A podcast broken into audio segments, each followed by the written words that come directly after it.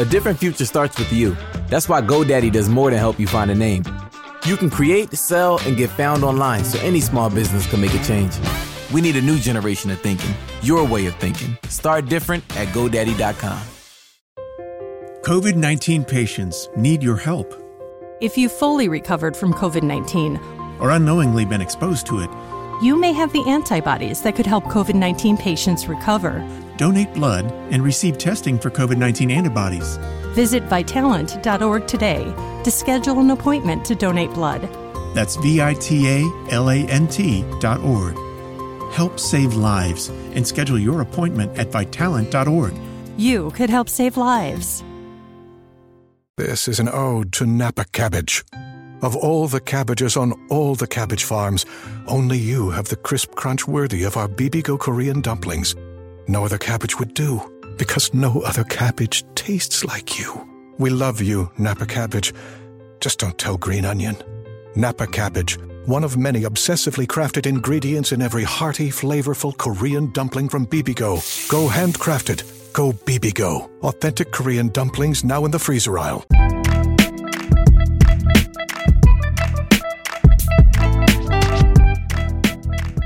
Danielle Savin, welcome to Confessions of a Marketer. It's great to have you back.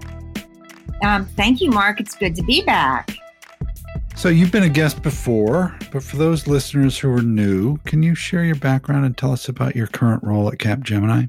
Of course. I am the Senior Director of Marketing Solutions under Interactive and Customer Platforms at Capgemini. Mm-hmm. That's a mouthful. Rolls right off the tongue, doesn't it? I've been in retail for way over 20 years, half the time as a consultant to retailers and the other half as a retailer myself. Pre e commerce, so I've seen it all. This year I've seen a lot more in a much shorter amount of time. Yeah. The thing that you hear about, you know, the pandemic since March or late February, whenever it really started taking off is that digital transformation has been accelerated. I've been hearing about digital transformation since the 1990s. It doesn't seem to be done. So, what do you think of that? I don't think it's ever done, but I, what I do think is what Amazon did for e commerce and what department store did for the beginning of the 20th century pandemic has done in five months. Yeah.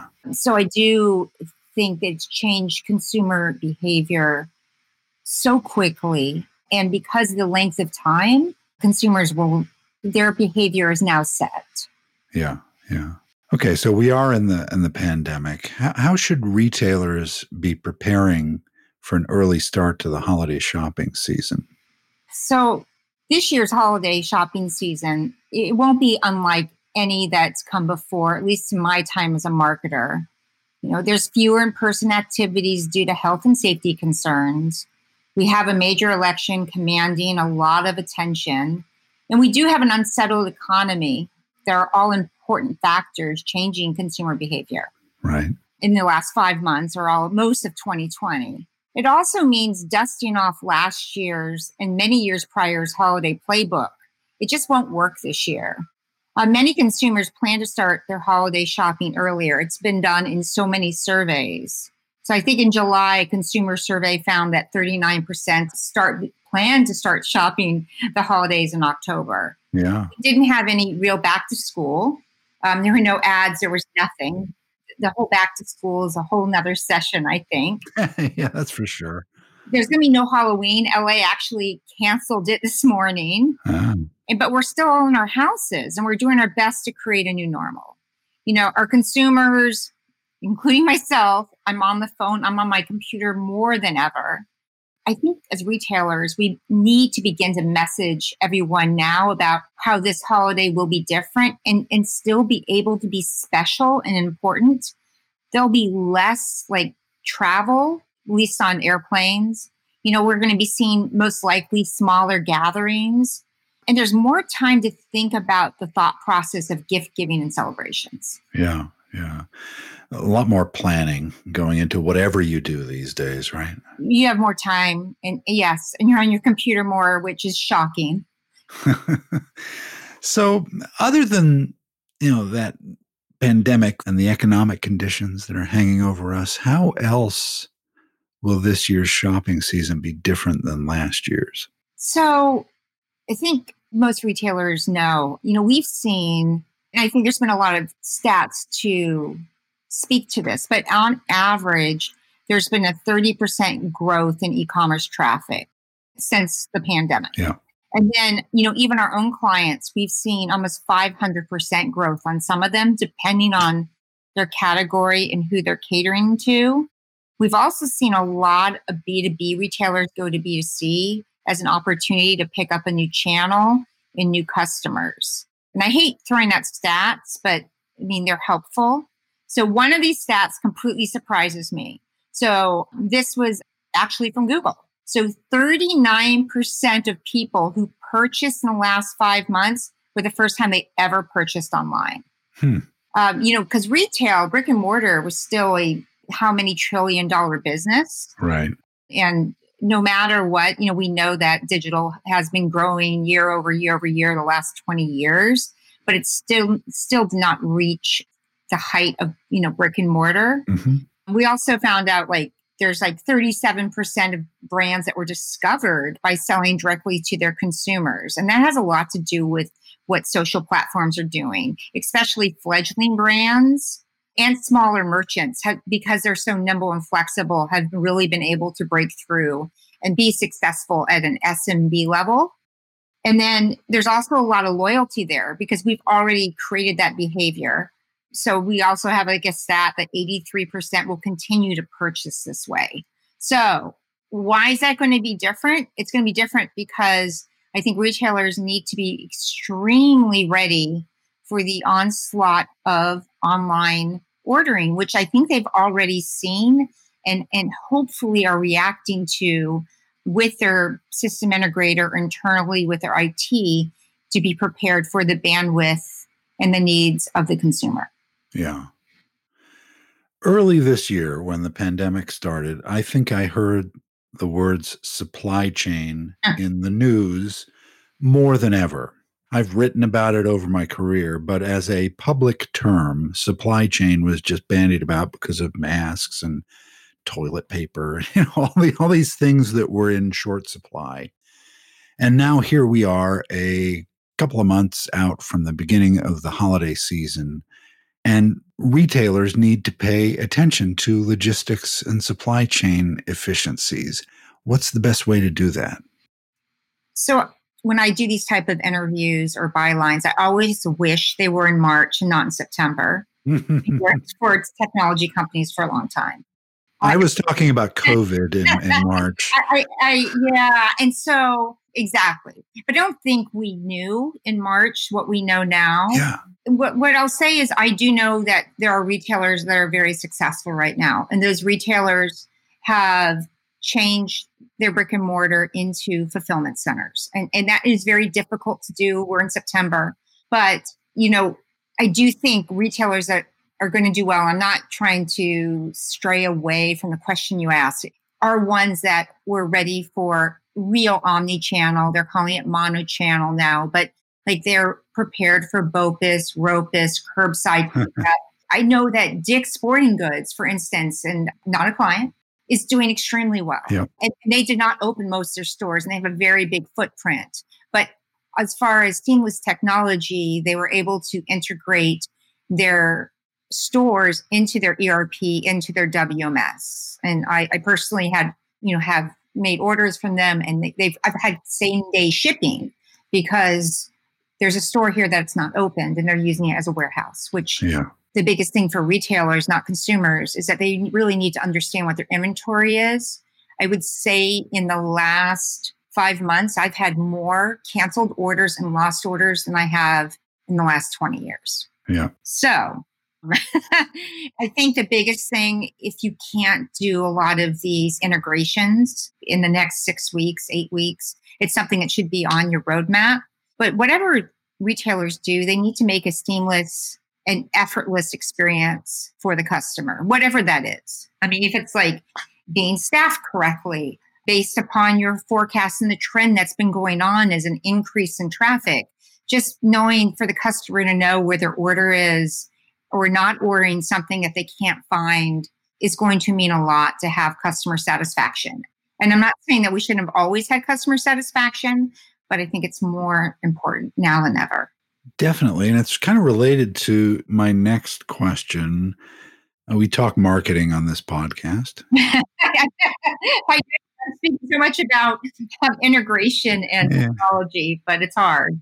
But it's it's it's all in order to have a business that is customer facing, you need all of that stuff undergirding your your marketing efforts. Of course. If you've recovered from COVID-19 or unknowingly been exposed to it, you may have antibodies that could help COVID 19 patients.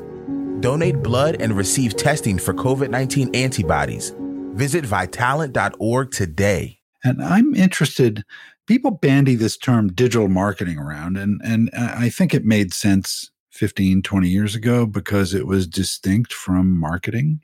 But now I think of it as, as marketing, right? And personalization is benefit of digital marketing, the capability you have to personalize an experience. So in fact, the experience I have when I go to say Amazon is different than yours because they know you and they know me and they're not going to just present you know one experience so so that that's the root of this question what kind of personalization and digital marketing efforts will be A, well received this year, or B, undertaken this year? What do you think? So, Mark, we're still going back to technology. That's the problem. Yeah, no, that's fine. so, yes, we speak about this a lot. Whether it was a pandemic or not, we were moving toward a more personalized experience, which means a lot of segmentation, a lot of targeting and messaging. And so I do think that retailers at this point can go back and look at their list and resegment them based upon behavior, based upon journeys. I'm not sure at this point if they could get to a personalized experience, but what they can do is around messaging. So I don't know if it's because I'm a marketer, I'm overly sensitive to the emails or SMS messages I get that do not take into correlation what is going on in the world or yeah. no I, I think i mean that falls on deaf ears and actually makes me angry so coupons and discounts are great and but if it's not about pricing we need messaging that's resonating with mm-hmm. what the customer is experiencing they don't have to speak to covid but they do need to speak to isolation or being at home or things that really matter to their customer I've seen, um, and I'll just bring up, like, I think, you know, retailers are having a hard time, like department stores, and I'll, I'll take Neiman Marcus. I think they've done a really good job of changing their taxonomy. Yeah. Instead of saying, you know, athleisure, they're saying workout at home. Right. I have a client that is a brand manufacturer for sporting apparel, and they've purchased into non soft goods, you know, workout equipment you can do at home on their front page. So really, I think merchandising and the way you message, either even on display advertising, it needs to have a sense of awareness of what is going on. Right. Marketing calendars, which I'd always say, look at last year. I wouldn't look at last year. You know, I would update all your messaging, your language. The other thing I would do is SMS is so strong, especially, I, am not a fan of, I, I would say, transactional emails on SMS, but I am on triggers, like knowing that my order's been picked, packed, and shipped, knowing that it's on its way, that it hit my UPS store because I have a different mailing address and my billing address. These are just little things yeah. that we can do. And, and it goes back to personalization, but really making, again, the most seamless, effortless experience that we can do in a short term. Yeah, I want to talk about customer service. You referenced it briefly, yeah. but I also want to tell you a tale of woe. Sure. Back in late February, I bought a couple of pairs of sneakers uh, from a manufacturer. I went to their store near Boston and bought them. And they're sneakers that I've bought over and over again over the years, and they know my size and I know what. And so I bought the, the ones I tried them on in the store and they seemed fine, brought them home, and they just didn't feel right. They felt like they were manufactured differently than previous models, which is not unexpected these days. But then the pandemic hit, and I was going to take them back, but the store was closed, right? So I called them and said, Hey, can I mail these back to you? No, you can't do that because you have to go to the store. And I said, Well, the store's closed. And they said, I'll take them back when the store reopens. And I thought, okay, well, I'm just going to forget about this, right? And, you know, there's $200 or whatever it was down the drain. But I kept the two boxes uh, somewhere in the house with the receipt in one of the boxes. And that kind of bad experience on the phone with them for like an hour trying to figure out how I could get them back without going to the store actually turned into a good experience because I went there the other day and it was like two minutes. I gave them the receipt, they found the transaction, and they turned a kind of unpleasant experience until you know me leaving without the two boxes full of sneakers that I didn't want. You know, so so I, I guess that's you know, people are so stressed right now about just everything else in their life that if a retailer can at least relieve what they can control for this person, that makes a happy experience. And so I guess that's what I'm asking is how can customer service departments, you know, step up for this shopping season? It's a very great segue first, service teams really need a good forecast from the marketing department. So, based on the trends, they need enough seats. You know, we also need enough, they need enough people in their warehouses to get the orders out, to take the returns in. There needs to be a lot of empathy. Mm. I would say more training. Of course, I think this should always have, you know, been happening, but just there should be more empathy I do think that re- returns, relaxing return policies would be beneficial and bring in more loyalty. And also, there are things you can do in the next four or five weeks. So we want to make sure that there's no, I can't believe I'm going to say if you call in, but I've had to call a lot of customer service departments in the last 60 mm-hmm. days if they didn't have chat. So you want low wait times. Yeah. Very, very small retailers. You want to leave a message. You want to know that you're going to be heard. You definitely want chat queues. You want to be able to resolve it through an email with a trigger coming back saying that we'll get back to you in 48 hours. You know, the customer needs to understand that they will be heard. Yeah. A lot of emphasis needs to be on customer service for the customer experience, especially if you can't get to being able to return in store or buy online and pick up curbside. Right. And that something that should be on everybody's list. There's other also other point solutions out there for like pure plays, like Revolve Clothing, a lot of retailers that are completely online. They've gone to something called like Happy Returns, where you can actually go to a physical location like Amazon has set up, drop it off, and get your money back in 48 hours. Right. At this point, I do think that we have to take the sensitivity into a lot of people having a lot of hardship right now. How can we um, alleviate that through uh, making sure that they get credited or they get their money back and that their purchase is not permanent? Yeah. So just one one final question. Whenever we get out of COVID, mm-hmm. and assuming the economy slowly rebounds, it's probably going to be a while. What does the retail landscape look like online and brick and mortar? I've seen so many stores close, you know, small mom and pops and, you know, chain stores are, are both experiencing huge issues. Is this a moment of cleansing for the business? Does Amazon come in and buy a bunch of these uh, locations and put in some brick and mortars? Uh, you know, what what does the future really look like? Is it bright? It's going to be different. I don't really want to talk about commercial real estate or retail real estate yeah. right now yeah. because I don't know and I don't have crystal ball. I do think that our economy will rebound. And I do think that anything from a small retailer to an enterprise retailer needs to invest in digital transformation as we started at this interview. But yeah. I really invest in it because they, you know, a lot of these retailers will not be out of leases for many years unless they file for chapter. Yeah. And they have a lot of inventory. And, you know, they have a brand.